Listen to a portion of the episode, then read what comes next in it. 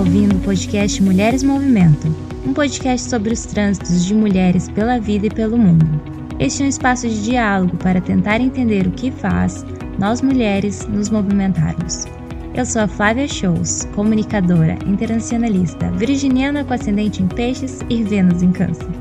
E junto comigo está a Patrícia Silva, também internacionalista, sonhadora, leonina com ascendente em câncer e Vênus em virgem. Nesse podcast você vai ouvir um tanto de reflexão e um tanto de trivialidade. A gente fala sobre sonho e impedimento, sobre mover, mas também sobre saber ficar parado, sobre o que nos engrandece, mas também sobre aquilo que nos violenta, sobre amor ao outro e também sobre pertencer a si mesmo. Vem com a gente!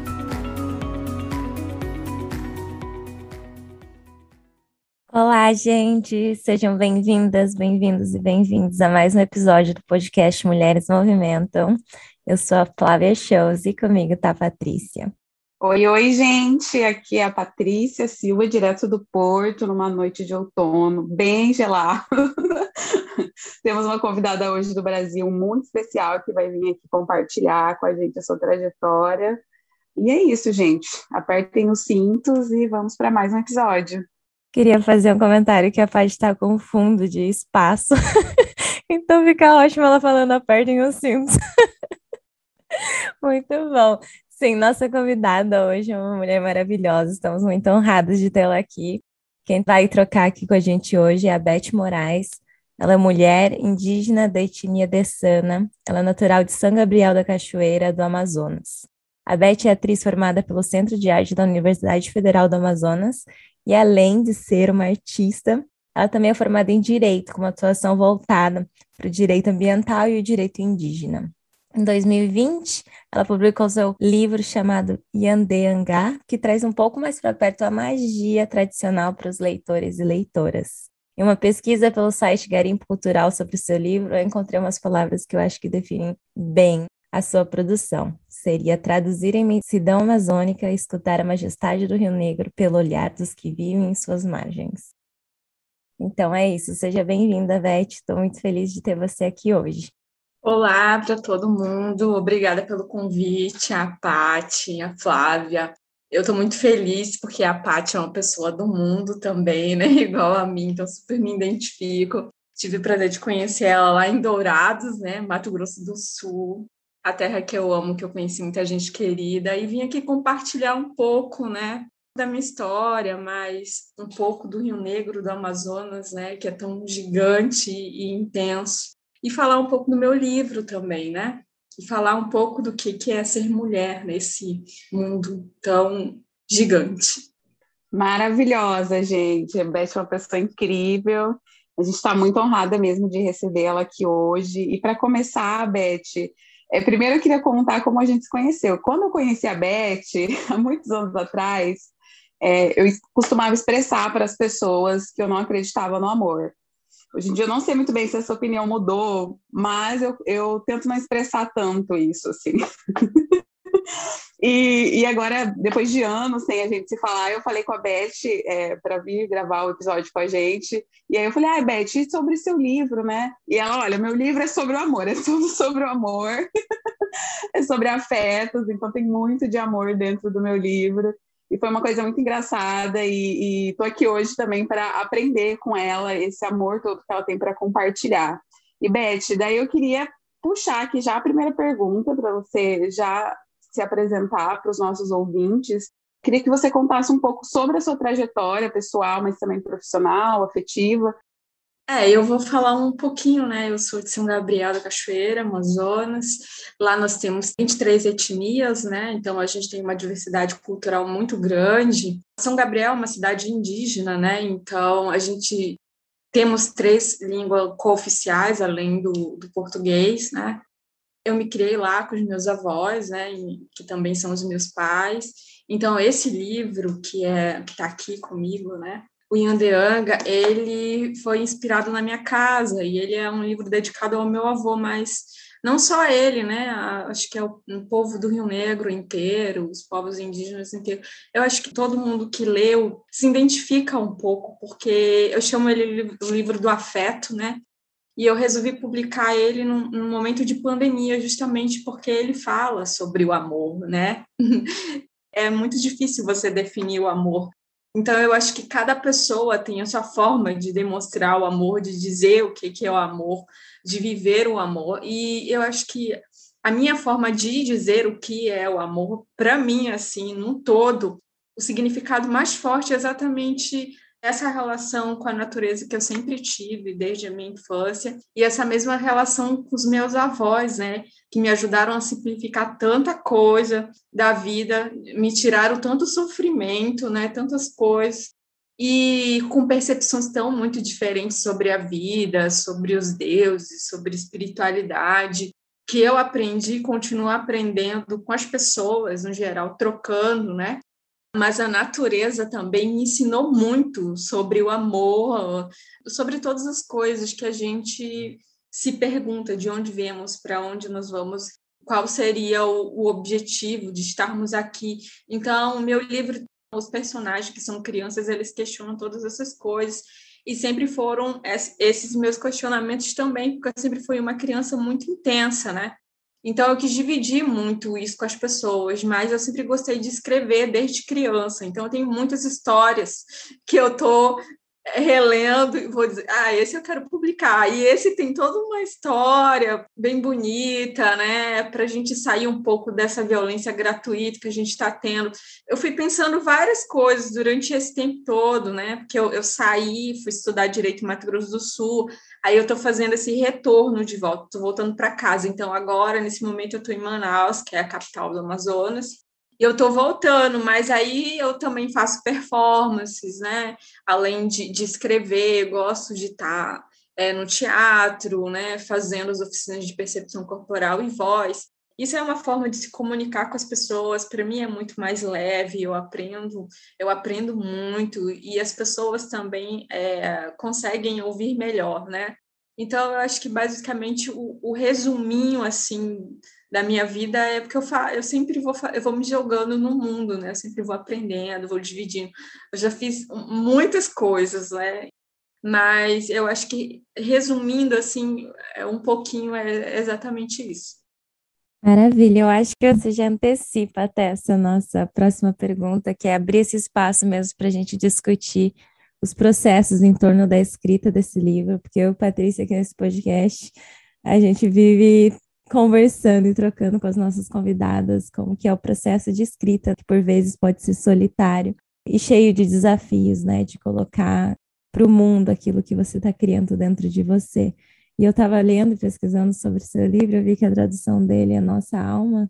Queria só dizer que eu já achei, já fiquei assim super interessada e achei maravilhoso que a gente está começando esse episódio falando sobre amor, porque acho que tanto na minha experiência com a Patrícia e ao longo do, dos episódios a gente sempre fez muita referência à nossa família e, e ao menos na minha experiência os avós assim é de uma conexão imensa e aí eu queria que você falasse um pouco mais sobre seu processo de escrita e como que foi resgatar essas memórias pessoais com os seus avós e transformar elas em literatura, como que isso se deu então, basicamente, duas histórias do livro já estavam prontas, né?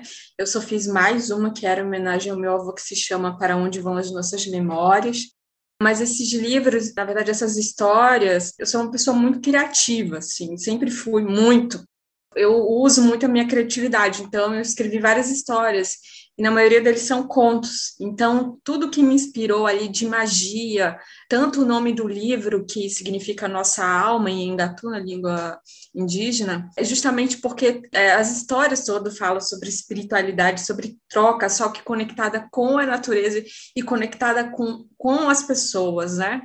Antes de, de, de, falar um pouco de, do processo dele de, para poder publicar, eu vou ler aqui, eu selecionei dois trechos né, de duas histórias para ler para vocês.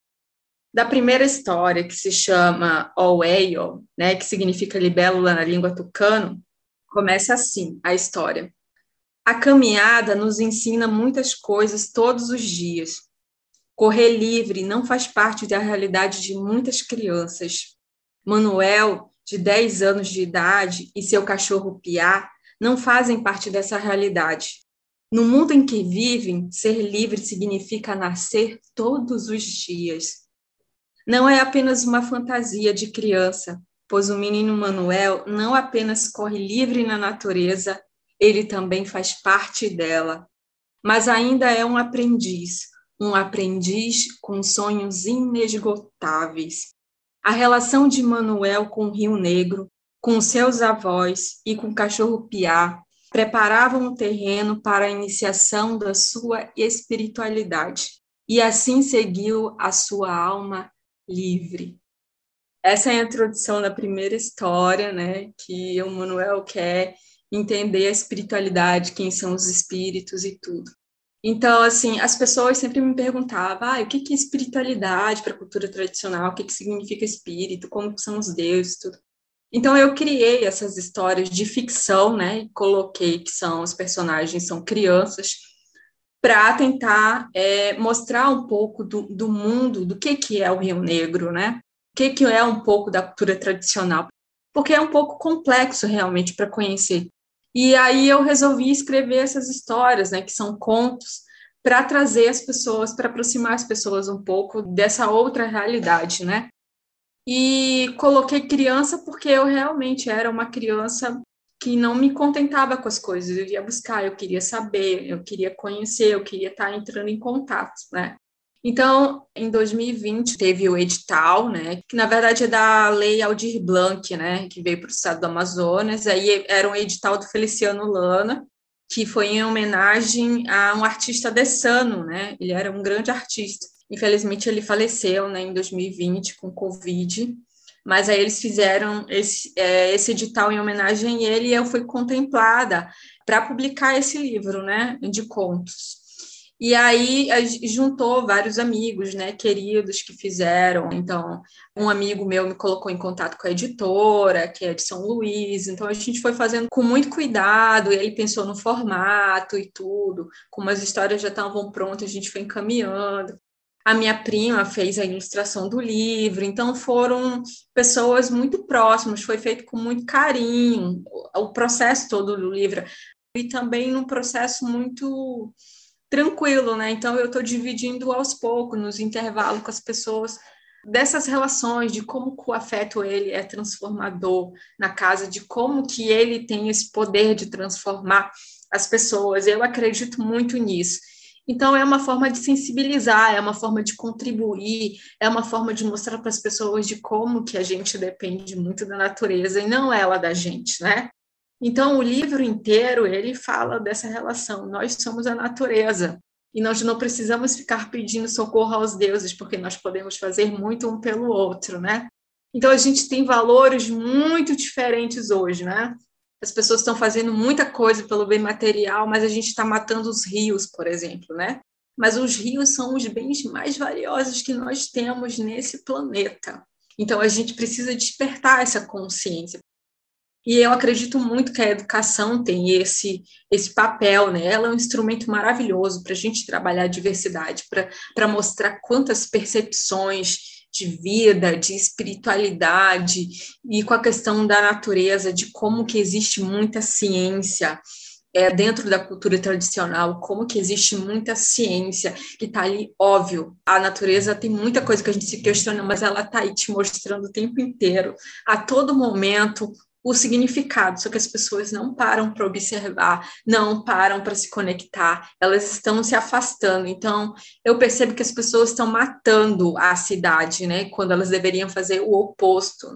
Sempre foi muito difícil para mim, porque eu nasci num lugar maravilhoso, tudo muito maravilhoso, né, e você chega na cidade e eu tinha nove anos e era só lixo, só poluição, então nos primeiros momentos que eu fiquei na cidade, tipo, eu passava mal, eu tinha várias crises dor de cabeça, por causa de tudo isso. E eu ainda sinto isso, então eu sempre tenho que voltar para minha casa.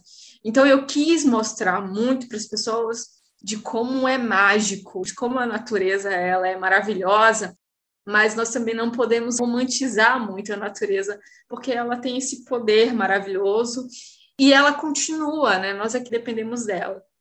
Incrível, Beth, te ouvir e saber como foi também o processo da, dessa construção desse livro, né?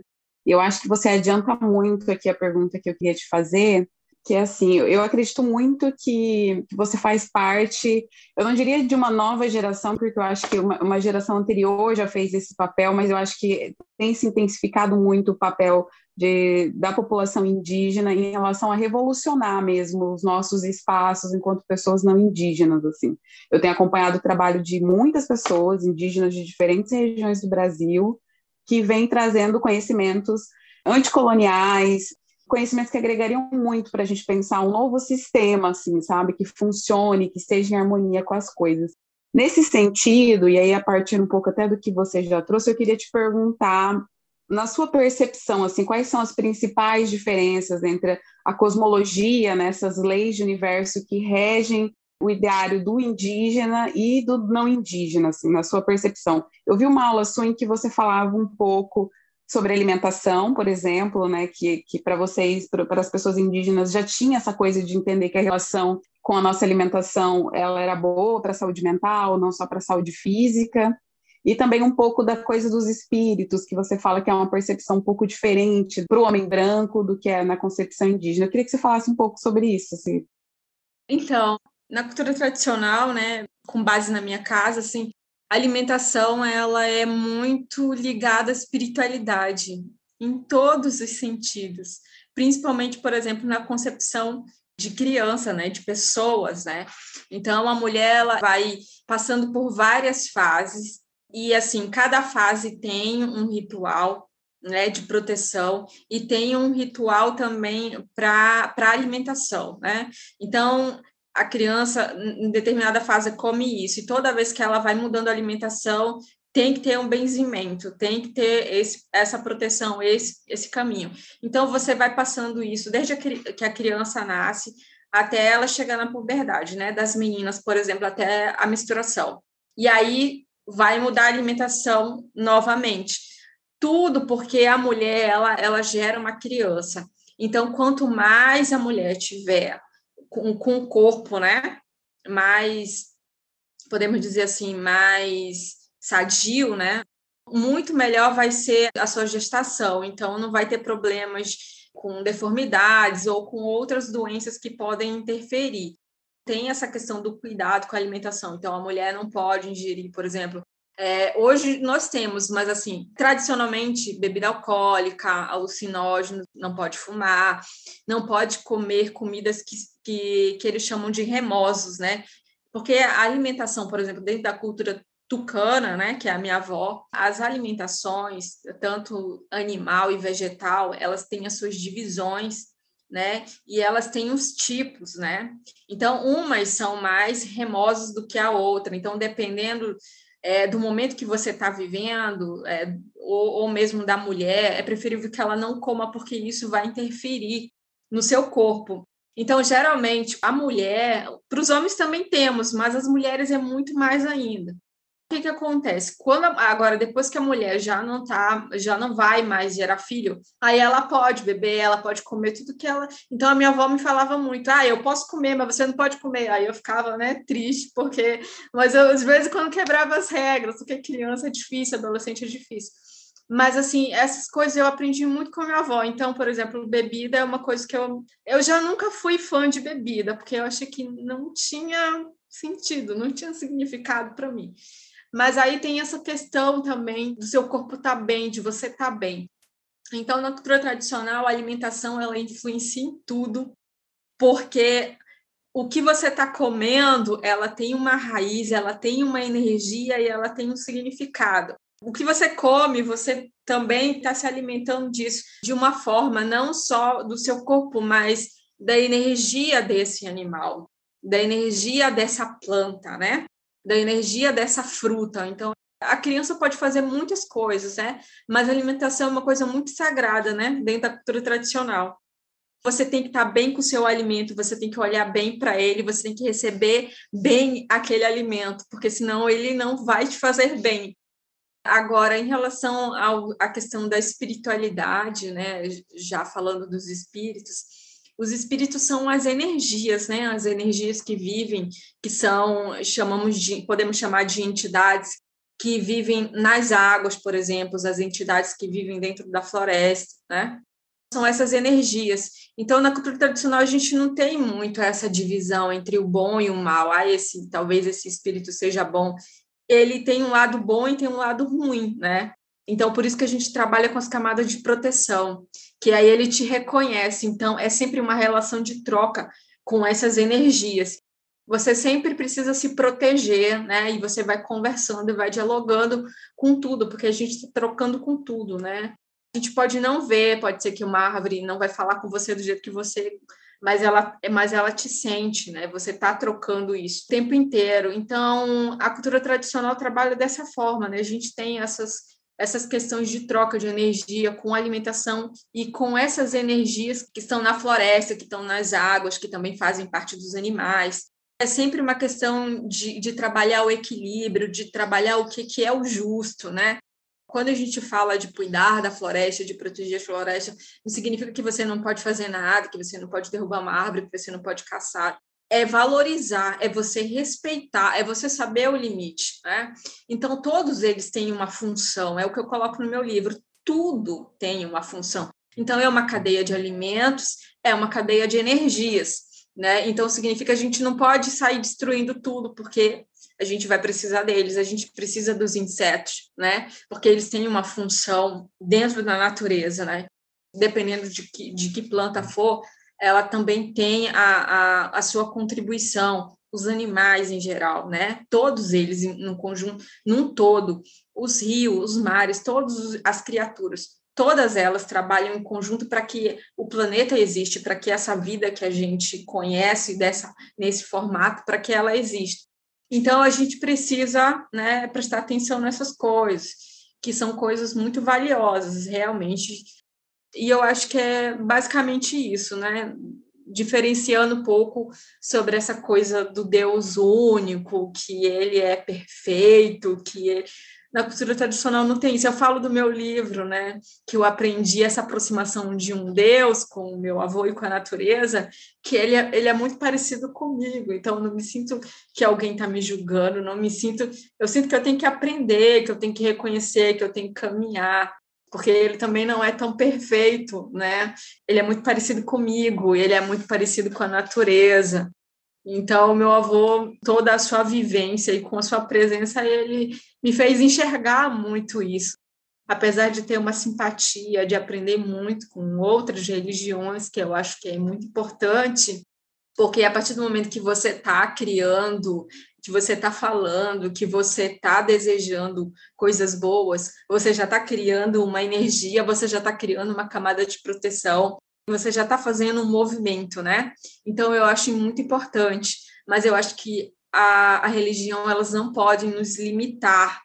Eu acho que ela, a gente tem que seguir, a gente tem que evoluir, a gente tem que aprender, a gente tem que trocar, a gente tem que abraçar as diversidades, porque eu acho que esse é o caminho da gente abraçar, dialogar e, e seguir, né? É isso.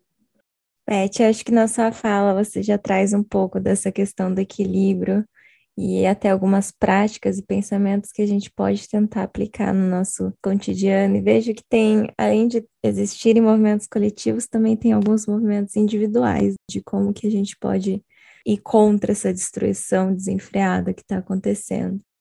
No seu ver, pelos seus estudos, pelas suas vivências, como as pessoas elas podem de fato contribuir e ter uma atuação é, que, que caiba dentro da, da, da vida cotidiana delas, para se conectar mais com a natureza e para agir em prol do planeta, considerando que a gente também fala e nosso público aqui vive nos grandes centros urbanos, então eu queria que você falasse um pouco sobre isso.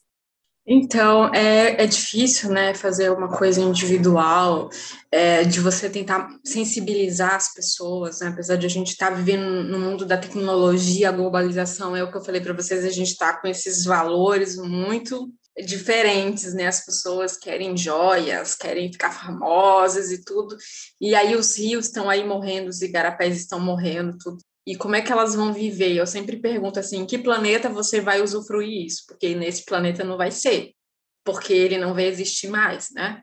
Então, eu acho que a forma das pessoas contribuírem é ter um pouco dessa consciência de consumo, né? principalmente as pessoas que estão no topo, né? Assim, apesar da, das pessoas, eu acho que nós não devemos apertar as pessoas, porque, na verdade, eu acredito que outras instituições têm uma força muito maior e eu sempre estou, né? Sempre estou nas escolas, é, contribuindo de, de alguma forma dentro da, das minhas possibilidades, porque eu sei que eu não posso abraçar o mundo inteiro, né? Então eu vou abraçando aquilo que, que me abraça. Mas a minha parte eu faço, né? Então eu abraço as coisas que estão próximos, dentro das minhas possibilidades, dentro é, daquilo que é permitido, eu faço. Mas eu acredito que, como eu falei antes, que a educação tem esse poder né, gigante, realmente, de transformar, né, de, de como pensar a natureza, de pensar os valores, porque nós precisamos de pessoas que reflitam. Então, a gente tem muita desinformação, né? a gente precisa muito da ciência, de, de juntar todas essas ciências, a gente precisa acreditar nela, né? E a gente precisa fazer a nossa parte, então a gente tem que deixar um pouco o nosso egoísmo de lado, porque ele não vai levar a gente a lugar nenhum, pode ter certeza. E a gente é a extensão do outro, né? Não tem como a gente separar, a gente é a coletividade, a gente é a natureza, então, a gente precisa abraçar, mas eu acredito que a forma de você contribuir um pouco é pensar nessa questão é, das questão dos valores e pensar nesse consumo consciente, né? Você não precisa de trocentos sapatos para você ser feliz. Você pode repetir uma roupa, você não pode ter um bilhão de joias, você tem tantas outras maneiras de, de trabalhar para se sentir melhor, né? Eu que trabalho muito com teatro, que trabalho com palco, eu falo que as, a coisa mais importante na pessoa é o palco dela. Né? Eu falo para as pessoas que vêm trabalhar comigo, para atuar, eu falo para eles: é o seguinte, você pode ser a pessoa que você considere mais maravilhosa em todos os sentidos, que é dentro dessas regras do padrão que a sociedade impôs. Mas se você não souber trabalhar esse palco que é você, o seu, o seu brilho, o seu sentir, o seu sentimento, as pessoas não vão conseguir olhar você no palco. Você pode estar tá, é, com qualquer roupa, com qualquer maquiagem, mas se você trabalhar o seu palco, que exatamente é ele que deve se destacar, o seu personagem, aquilo que você está passando para as pessoas, elas vão sentir e elas vão esquecer que existe uma maquiagem, elas vão esquecer que existe uma roupa, porque você está ali passando uma verdade, uma verdade que é o seu palco. E esse palco, ele não é só do teatro. Esse palco é da gente. Você não pode substituir ele, você não pode deixar as pessoas é, imporem as coisas para você, não, porque quem sabe para como caminhar, como que você deve ser, o que você está sentindo, aquilo que você, aquilo que desperta coisas boas, que você acha que, é, que eu chamo de magia, é aquilo que você deve perseguir. Eu sempre falo isso para as pessoas. Então, não tem uma receita prontinha, mas se você prestar atenção, o seu corpo, as suas coisas, elas estão a todo momento dizendo para onde que você deve caminhar, como que deve ser. Então, eu acho que as coisas mais importantes que às vezes a gente busca tá na gente, mas aí a gente aprende muito com o outro também. Então, você precisa trabalhar muito bem essa base. Então, não são os objetos que fazem a gente, né? É a nossa energia, é o nosso palco. E acho que é interessante a gente também pensar essa perspectiva de conexão com a natureza a partir dessa, dessa conexão íntima, né?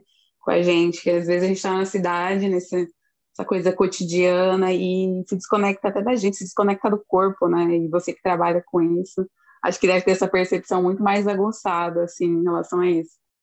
Aí a gente caminha já aqui para o final das perguntas e você que é uma pessoa de múltiplos movimentos artísticos, assim, eu queria te perguntar é, como que você concilia esses movimentos do direito, pelo direito ambiental que você trabalha, pelo direito indígena, mas também a questão artística, de estar no livro, de estar no palco, de estar no teatro, no atual contexto, assim, onde a gente sabe que existem políticas de morte sendo estabelecidas no Brasil, essa representatividade e falta dela que, que existe muitas vezes para as pessoas indígenas e também nessa ocupação de espaços onde são majoritariamente você fala português, mas a gente sabe que tem muitas etnias que, que não falam português ainda no Brasil e que precisam caminhar por esses espaços que são majoritariamente é, colonizados, né, que só falam português, que, que não tem essa não tem esse tato, né? A gente vem trabalhando para isso, acredito que ali em Mato Grosso do Sul tem virado uma referência, inclusive em relação a isso. Hoje a Universidade de Dourados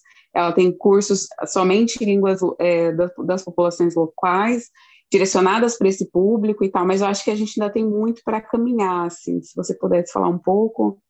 É, eu acho que a gente não pode forçar, né, forçar essas... A gente vê a mídia, as, as pessoas mesmo que não fazem parte da cultura tradicional, eu vejo que eles ficam fazendo muito movimento, querendo forçar uma coisa, mas a gente deve simplificar as coisas, né? Então, confunde, por exemplo, a questão da língua com questão de aprendizado, que a gente tem processos, né? A natureza tem um processo, as famílias têm um processo, cada indivíduo tem um processo dele de aprendizado, de querer dar um passo ali, de querer aprender ali. O que as instituições elas podem fazer é acolher as pessoas que querem aprender da melhor maneira possível. Então, se a pessoa tem dificuldade, normal.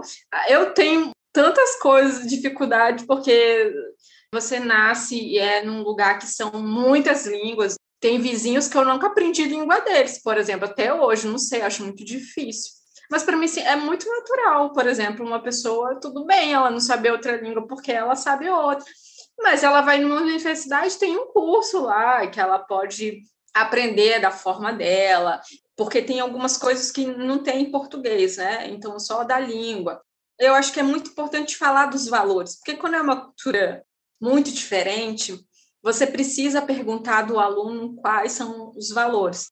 Se uma pessoa que é da, de uma cultura diferente, tem uma língua diferente, você tem que ter essa sensibilidade de você perguntar sobre esses valores para ela, sobre o significado das palavras, né? Então é importante a pessoa que está dentro da universidade, quando ela faz parte de uma de uma realidade, de uma cultura diferente, para ela dividir as vivências dela, para ela dividir esses valores e falar, e aí, como é na sua casa, como é na sua comunidade? Como que se pensa isso? O que que você pensa sobre essas coisas? Isso é muito importante, porque eles aprendem e as pessoas que não conhecem também aprendem. Então, eu acho que a universidade precisa muito disso. Mas não é só na questão cultural. Por exemplo, a universidade não vê o indivíduo, um indivíduo, o individual de cada aluno. As escolas não vê o individual do aluno, o potencial. Porque a gente é muito diferente. O meu corpo é muito diferente do, do da Pati biologicamente, a forma como eu aprendo, às vezes é muito diferente para a Paty. Alguns significados que para mim são importantes ou, ou, que elas elas me fazem caminhar, me movimentar, talvez não sejam a, a mesma que a Paty. As minhas percepções de beleza podem ser muito diferentes. Isso tudo é natural, isso tudo é normal. Então a gente não pode padronizar porque a gente sofre. Então, a gente precisa se libertar disso, né? A gente precisa abraçar essa diferença como um todo, não só da cultura tradicional, mas das pessoas também, as particularidades das pessoas, né? Beth, quero puxar para nossa última pergunta, então, é uma pergunta aqui que a gente faz para todos os nossos convidados, que é o que te movimenta, onde que vem essa energia que te faz lutar, criar, que te energiza e, e te traz esse, esse impulso de vida. Ah, com toda certeza, a natureza. O Rio Negro, todos os rios, as florestas, os animais, o mar, a natureza como um todo, ela me movimenta, porque foi com ela que eu aprendi tanta coisa, eu estou aprendendo tanta coisa eu já cheguei em lugares assim que eu não imaginei. Na verdade, eu nunca tive perspectiva, eu não fico criando expectativas. Na verdade, eu nunca fui uma criança que criei muita expectativa. Eu queria viver e sentir tudo. E eu ainda continuo assim, mas eu sinto mais essa troca com a natureza. Então, para mim, o que me move é essa natureza todo, esse amor todo que apesar de ser um amor tão gigante, mas como eu falei para vocês, ela não é tão romântica, porque eu conheço muito de perto toda essa natureza, sei como que ela é, como que ela funciona. Então eu, eu tenho muito respeito, né, pela natureza e eu converso muito com ela, né, com a natureza, eu aprendo muito. Então agora a gente vai puxando para os nossos quadros. É, a gente começa sempre com o que sobe, que é esse quadro onde a gente tenta compartilhar uma história para a gente dar uma risada, ser um momento de mais descontração. E eu vou começar, porque pelo que eu entendi, eu sou a única que mais ou menos tinha alguma coisa que já meio pronta. Bom, eu vou começar hoje contando meu que sobe. É sobre uma história de alagamento. a Flávia vai se lembrar, porque viu juntas essa história. É só porque a gente tá é... tá falando de rio e de preservar a natureza, entendeu? Tudo era um rio, mas Exatamente. a gente não estava preservando a natureza de maneira nenhuma. Ai, meu Deus. A gente morava em um apartamento no 12 andar. E acontecia uma coisa lá que a gente não, não, não sabia, porque a gente, éramos recém-chegados. Assim, quando, quando era noite, a gente ia utilizar as torneiras, às vezes faltava água no prédio. E na hora de fechar a torneira, a gente não sabia ali qual que era o stop da torneira. Então, algumas vezes aconteceu isso de, de torneiras ficarem abertas. E eu lembro claramente da primeira vez que vieram nos acordar na, na madrugada, ou era logo de manhã, não lembro. O Flávio pode me lembrar. é, os vizinhos do, do, andar de baixo, porque a gente tinha alagado o nosso andar inteiro. No meio da noite a água voltou. Uhum. E a água veio e tomou tudo. E, enfim, e aí a gente acordando com computadores na água, malas na água, camas na água, tudo na água. Um desespero total, e enxugando, e rodo, e vassouras, e um desespero. E a partir dali a gente começou a cuidar muito mais das torneiras e pensar sobre precisamos fechar as torneiras antes de saber se a água está aberta ou não. Foi muito difícil, aconteceu mais algumas vezes. Muito triste essa história. Muito triste, mas eu adoro ela, porque eu, às vezes eu fiquei lembrando dessa história essa semana. Mais de uma vez. Sozinha, assim. Não, é sabe o que, que acontecia lá? É porque o, a água acabava. Então chegava às sete da noite, a água acabava. E a gente não sabia para que lado a torneira fechava. Fechava. Então a gente achava que estava fechando, e aí é, não foi nem os vizinhos, amiga, fui eu. Eu acordei pus o pé no chão, tava uma poça de água. Eu olhei aquele chão brilhando, eu falei, não acredito. Nossa. Saí correndo, batendo nas portas das meninas, socorro, tá lagando, tá lagando. Aí nisso os vizinhos vieram, tá rolando uma cachoeira, água abaixo. Foi, foi aí que chegaram os vizinhos. É, não, e é muito... Ai, foi muito Era um desespero. Foi. Foi. Meu Deus. Eu acho é. que eu é. nunca passei tanto sufoco. Mas ao mesmo tempo, é, assim, eu lembro que uma noite a Adriana acordou a menina que dividia quarto comigo, que já passou por aqui. E ela acordou e eu falei, amiga, tá lagando tudo, acorda, a gente precisa enxugar as coisas. dela acordou e falou assim, nossa, eu sonhei mesmo que ele tava numa água e que a gente tava se afogando. Eu falei, a gente ainda não está se afogando, mas tá tudo alagado. Era Enfim, gente. Ai, Precisamos cuidar Sim. mais da água no planeta, né? Não, é, se a gente contar todas as histórias lá desse apartamento que a gente vivia. Bom, Nossa. quando eu não tiver ideia, eu vou, vou lembrar das histórias de lá, que é muito bom.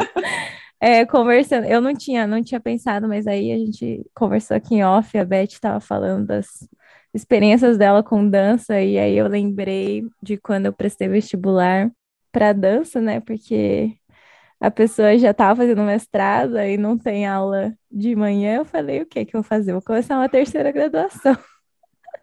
e aí eu fui prestar o vestibular de dança na Unespar, lá no Paraná. E aí o processo de vestibular, você faz a prova teórica, então eu já tinha passado na prova teórica, tinha uma pontuação e fui, fui para a prova prática. E eu fiquei tão nervosa, eu já tinha anos de experiência com dança, mas para mim foi um nervosismo muito grande, porque foi muito fora da minha zona de conforto, assim. Não era a dança que eu estava acostumada, é aquela coisa bem dos processos criativos e, e faculdade de artes, qualquer curso de artes, né, vem muito dentro de você revolucionando, assim, dos pés até o seu fio de cabelo. E isso começou para mim antes, no processo de vestibular. Então eu fiquei pensando é, o que, que eu apresentaria porque era uma aula que você fazia de dança com várias pessoas e eles iriam avaliar ali, e também uma apresentação que você faria para alguns professores. Para a apresentação com os professores, eu preparei uma coreografia clássica de dança do ventre.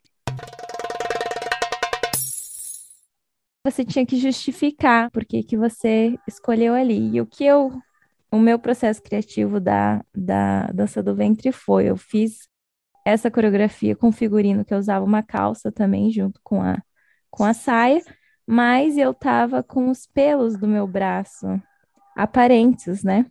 Que a dança do ventre, dentro da, da dinâmica, ela é muito conservadora. Então, se valoriza ainda mulheres com cabelos longos. Eu, quando comecei a dançar, demorou até eu dançar com meu cabelo ondulado. Imagina, meu cabelo é ondulado.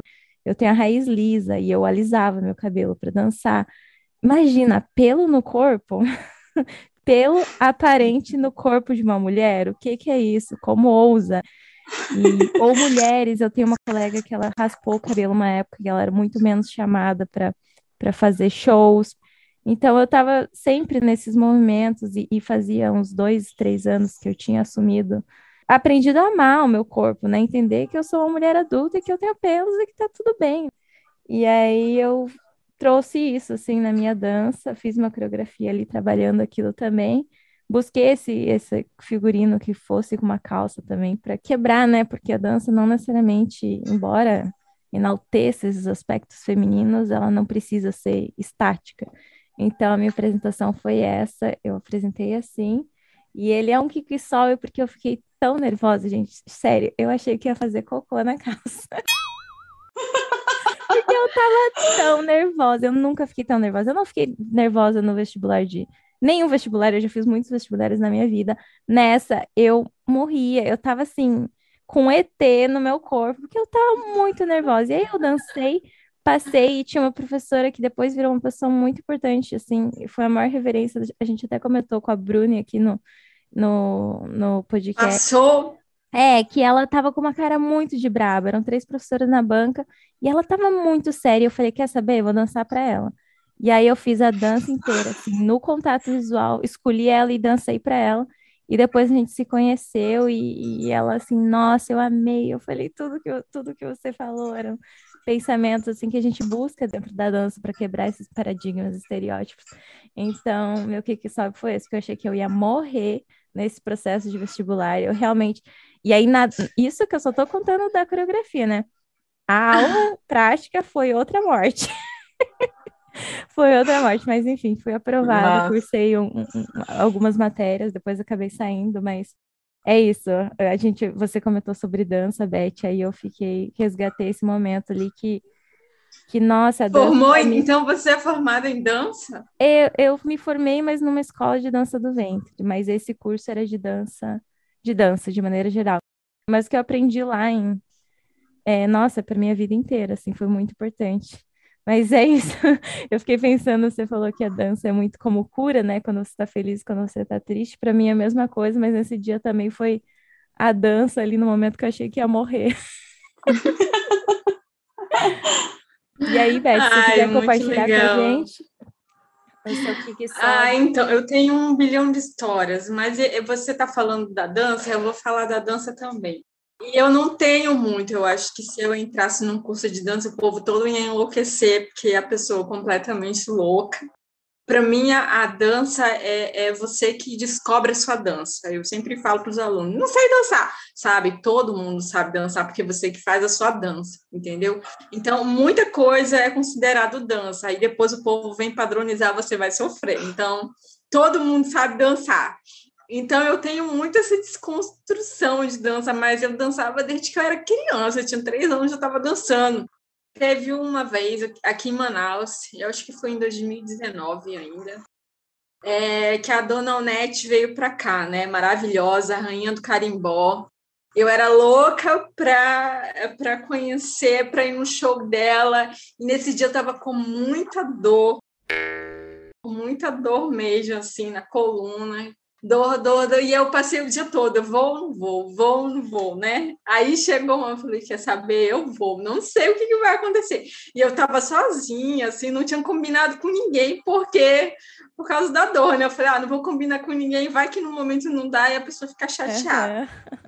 Aí eu falei, quer saber, vamos lá. Aí eu, chegou no momento, tipo, eram uns 10 minutos, me arrumei e fui embora começou o show da Dona Nete.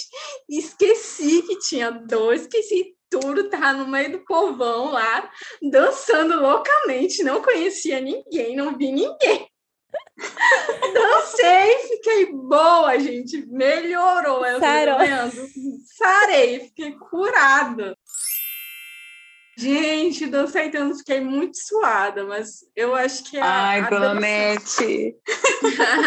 a Dona Nete é maravilhosa, ela tem uma energia, gente, muito boa. Muito boa. Então, para mim, a dança resolve praticamente tudo, assim, até, até dor, né? Então, tem uma frase do Miyakoto que eu amo, um dia eu até vou tatuar. Mais uma para minha coleção de frases, que é só quando danço me liberto do tempo esvoaçam as memórias, levantam voo de mim. Nesse caso, a gente também pode adicionar é. que, as gente, dores é também vão embora. Né, maravilhoso, mas a dança ela tem esse, esse, esse papel muito especial, assim, na verdade é muito especial na minha vida, porque ela é tudo isso, mas, uhum. tipo, é autoconhecimento também, é demais, sabe? Eu conheço o é. meu corpo, né? Então, é a forma de como que eu vou lidar com as pessoas, com o palco, conhecer o corpo do outro, tudo. É maravilhoso. Eu sempre indico para todo mundo, mas as pessoas são elas ficam presas com essas regras, né? Elas precisam se libertar. Sim. É isso.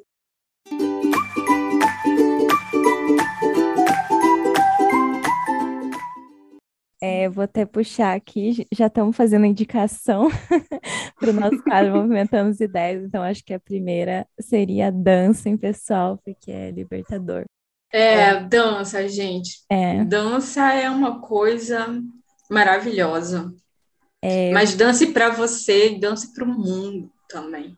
Não, com certeza. Então, queria começar com a parte. Paty, se quiser compartilhar suas indicações. Então, eu queria indicar um poema que eu entrei, conheci essa semana e tá a semana toda ressoando dentro de mim e eu acho que vai muito de encontro com muita coisa que a Beth falou aqui sobre essa coisa, dessa cosmologia, dessa forma de enxergar o mundo, é, que é a nossa forma ocidental e colonizada de enxergar o mundo, que é um pouco desconexa com essa natureza, né? E aí eu trouxe ele porque ele é bem pequenininho aqui.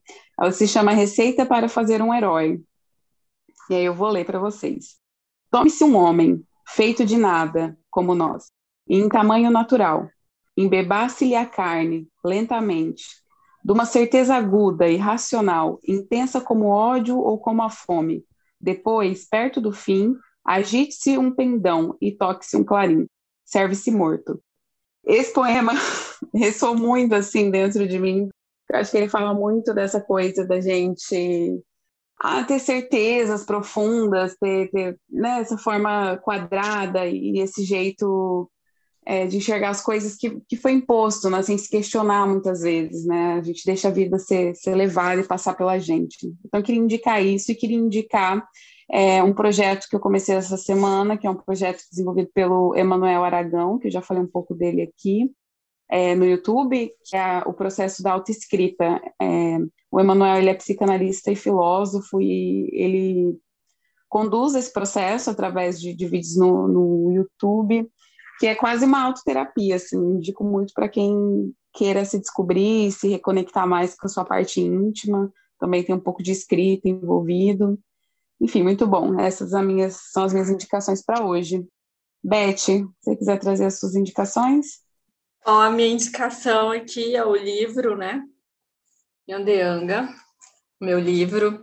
Eu vou terminar aqui lendo um pedacinho da outra história, que é Para Onde Vão as Nossas Memórias, que é uma história que eu escrevi em homenagem ao meu avô. A vida sempre está buscando um caminho para seguir, ela sempre acha uma brecha para florescer de novo. E isso eu aprendi com meu avô e com a natureza. Então, algumas coisas ele não levava tão a sério. É claro, ele sofria, mas ele sabia que de alguma forma a vida seguia. Ainda que a árvore secasse, que as flores murchassem, que os animais morressem, elas floresceriam de novo e de novo. É uma forma bonita de se pensar a vida. É o que eu penso, mas para você pode ser diferente. Está tudo bem, como diria o meu avô. É isso, gente. Ai, maravilha! Ai, Amei todas as indicações que a gente fez aqui hoje. E eu super vou pegar essa para mim e vou, vou comprar o livro também, Beth. eu vou terminar com a minha indicação, que é um documentário é, que está disponível na Netflix e a gente está aqui falando sobre dança também. É, então, acho que conversa um pouco sobre isso, que se chama Strip Down, Rise Up, em português é Polydance, Dança do Poder, que acompanha a jornada de um grupo de mulheres que começa a praticar polidense, mas vai numa perspectiva muito de cura de traumas, né? Então, se fala muito ali de violência sexual, dessa repressão que os corpos e as mulheres, de maneira geral, é, sofrem, né? São submetidas ao longo da sua vida. Eu sou amante do polidense também e, e vivo muito do que essas mulheres estão trazendo ali, então é, eu queria indicar para vocês e queria agradecer a Beth por pela participação, pelo tempo e por estar aqui com a gente hoje. E é isso, pessoal. Muito obrigada. Nos vemos em breve. Beth, se quiser deixar. Obrigada, gente. Eu gostaria de agradecer é, o convite da Pati, dizer que eu gosto muito dela. Quero que ela leia meu livro para sentir um pouco o que, que significa o amor para mim, né? Gostaria de agradecer a Flávia também. Foi, foi maravilhoso de estar aqui com vocês e dividir um pouco, de levar um pouco desse carinho, de levar um pouco do que, que é o Rio Negro, do que, que é o Amazonas. As pessoas falam tanto, né? Mas aqui dentro a gente tem uma diversidade tão grande, né? A gente tem tanta coisa para dividir. Beth, queria então te agradecer por ter aceitado o nosso convite, ter vindo aqui trocar com a gente. Foi uma honra ter você por aqui. Gente, então é isso. A gente se vê semana que vem. Não esqueçam de seguir a gente lá no Instagram, no nosso arroba Mulheres Movimentam. É, o nosso e-mail é mulheresmovimentam.gmail.com. Quem quiser enviar alguma sugestão, alguma crítica, quiser trocar com a gente também, é ali o nosso canal de comunicação. Um beijo para todo mundo e nos vemos na semana que vem.